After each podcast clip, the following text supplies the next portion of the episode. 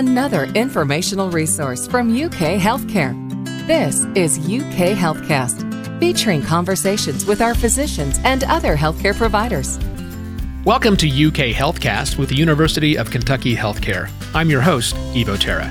Joining us today are medical oncologists Dr. Aman Chauhan and Dr. Caryn Sorge. We'll cover caring for pediatric neuroendocrine tumors in this panel discussion. Perhaps we should start at the beginning with an overview of NETs or neuroendocrine tumors. Can you tell us more? Yes. So, NETs or neuroendocrine tumors, previously also called as carcinoid tumors, are rare cancers and can afflict anybody, pediatrics to adults, although primarily seen in adult patient population. Now, also can affect any part of the body, especially in adults. Neuroendocrine tumors can affect stomach, small intestines, colon, lungs. I've even seen neuroendocrine tumors in gonads, breasts, you name it. Neuroendocrine tumors are somewhat unique because they are abnormal growths on these specialized cells called neuroendocrine cells. When not growing abnormally, these cells have a function to play. For example, normal neuroendocrine cells are lined in our GI tract and help us in digestion and peristalsis. But when they start growing abnormally, that's when the problem occurs. So, yes, very unique set of cancers and very rare. In adults, these are seen in about five or six cases per 100,000 general population. What are some of the symptoms of NETs? That's a great question. Neuroendocrine tumors can be classified based on where they originate, and that kind of dictates how they will present. So, if a neuroendocrine tumor starts in the lung, the symptoms might be shortness of breath, chronic cough, sometimes wheezing. In fact, many of the lung neuroendocrine tumors can often be misdiagnosed as asthmatics for a long period of time, and then that leads to delay in diagnosis. Similarly, if the neuroendocrine tumor originates in small bowel, the presenting symptoms could be bowel obstruction or belly pain. But it is not surprising that many times these neuroendocrine tumors are asymptomatic. These tumors are very slow growing, especially if they are low grade. So, because of their indolent nature, sometimes these tumors can have no symptoms whatsoever until there is a critical mass of the tumor from the tumor burden. And then the patient can have symptoms reflective of the mass effect of that particular tumor burden. For example, if the tumors are impinging on liver, that can cause early satiety and pain in that area of the abdomen. If the tumors are affecting bones, it could be a bone pain. So that can certainly dictate the way the patients present. One very unique aspect of these cancers is that some, a minority subset of neuroendocrine tumors can produce certain vasoactive peptides or let's call them hormones in a very simple terms. So these subset of neuroendocrine tumors which produce hormones are called functional neuroendocrine tumors. And based on the hormone they produce, the patient can manifest different symptoms. One of the commonest hormones they produce is called serotonin, and these patients can present with flushing, diarrhea, wheezing, joint pains, skin rashes, etc if the neuroendocrine tumor makes insulin, that's a hormone that we have heard of. So excessive insulin can cause low blood sugars. So there are a host of other hormones that these tumors can produce. Fortunately, the functional neuroendocrine tumors is a minority subset. Maybe 15 to 20 percent of all NETs are functional. So these are different ways that NETs patients can present as.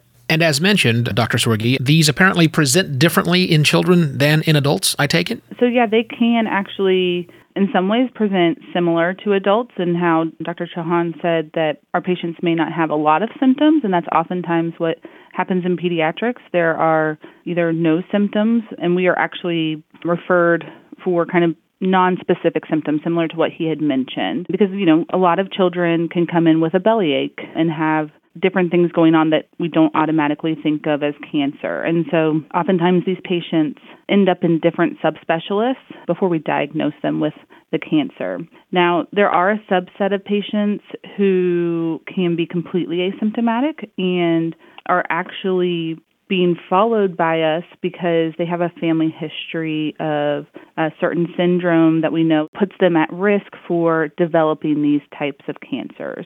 So, one of those syndromes is something called MEN1 or multiple endocrine neoplasia 1 syndrome. And we actually, in our clinic, provide routine surveillance care for these patients because we do know that over their lifetime, they are at risk for developing these tumors.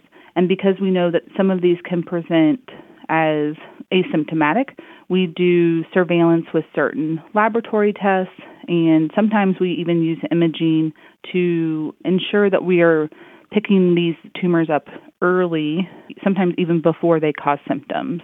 And so that's one of the unique things that we do here at UK for these patients. Let's stay focused on the unique attributes of Kentucky Children's Hospital and talk a little bit more, if you would, about the care children receive at the facilities. Sure.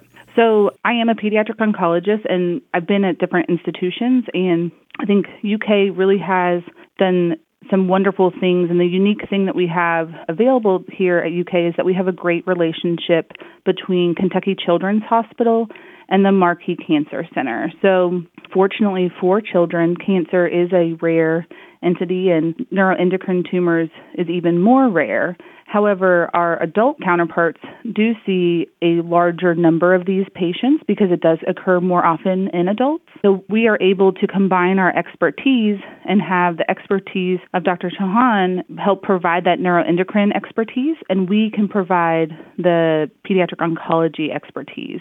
And so we kind of join forces and are able to provide excellent care to these patients and get the treatment that they need in the pediatric friendly atmosphere that I think all children deserve to be treated in.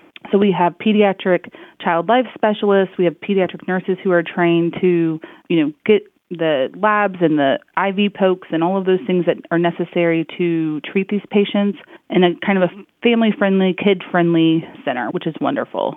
And they're still able to receive the excellent care that they deserve and need.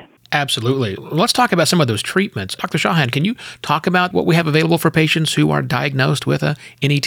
So, unfortunately, neuroendocrine tumors being rare cancer, we do not have many treatment options. The needles have moved a bit for adult patients, but for pediatric neuroendocrine tumor patients, we still don't have a whole lot of treatment, especially when we are dealing with metastatic or advanced disease. A lot of our treatment paradigms are based on how we treat neuroendocrine tumor patients in adult patient populations. But this is an area of critical unmet need. The way we treat early stage disease is with help of surgeries. If the tumor can be resected and patient be made clear of disease, that's considered always an ideal goal and the right way to go. But if the tumor is already spread and what we call stage four or metastatic disease with involvement of other organs besides the primary tumor, then the treatment can be challenging. Some of the treatment options that we can try include somatostatin analogs, certain targeted therapies, and most recently, peptide receptor radionuclide therapy, which is a targeted form of radiation treatment. What makes these cancers somewhat unique is presence of somatostatin receptors on its surface. And we have made a drug which targets these somatostatin receptors and irradiates them. So we will be talking a bit about one of such therapies which we are bringing to University of Kentucky via a clinical trial.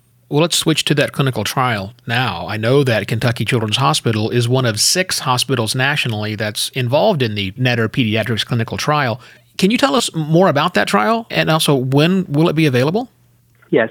So we are very excited to be selected at one of the select sites in the country for this very unique clinical trial, which Dr. Sorge and I would be leading at University of Kentucky. This study is looking at a drug called lutetium-177 dotatate, which is a targeted radiopharmaceutical drug. It's an IV form of treatment, which is injected and given every two months, so a total of four doses. And it's already FDA approved based on a similar name trial called NETTER-1 in adult patient population. As I mentioned earlier, since we do not have FDA approved treatments for metastatic diseases in pediatric NET patients, this is a very significant step forward towards improving therapeutic options in pediatrics.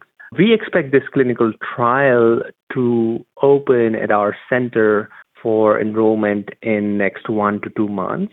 We are in very advanced stages of getting the protocol open here.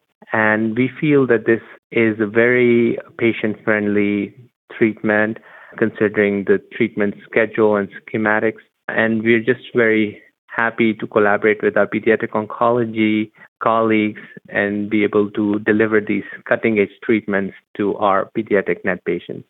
It definitely sounds like a much needed clinical trial and hope that it provides some relief for everyone dealing with NETs right now. And that wraps up another episode of UK Healthcast with the University of Kentucky Healthcare. Find more information on pediatric NETs and how we care for them on our website, ukhealthcare.uk.edu. Please remember to subscribe, rate, and review this podcast, and check out all the other University of Kentucky Healthcare podcasts. I'm Evo Terra. Thanks for listening.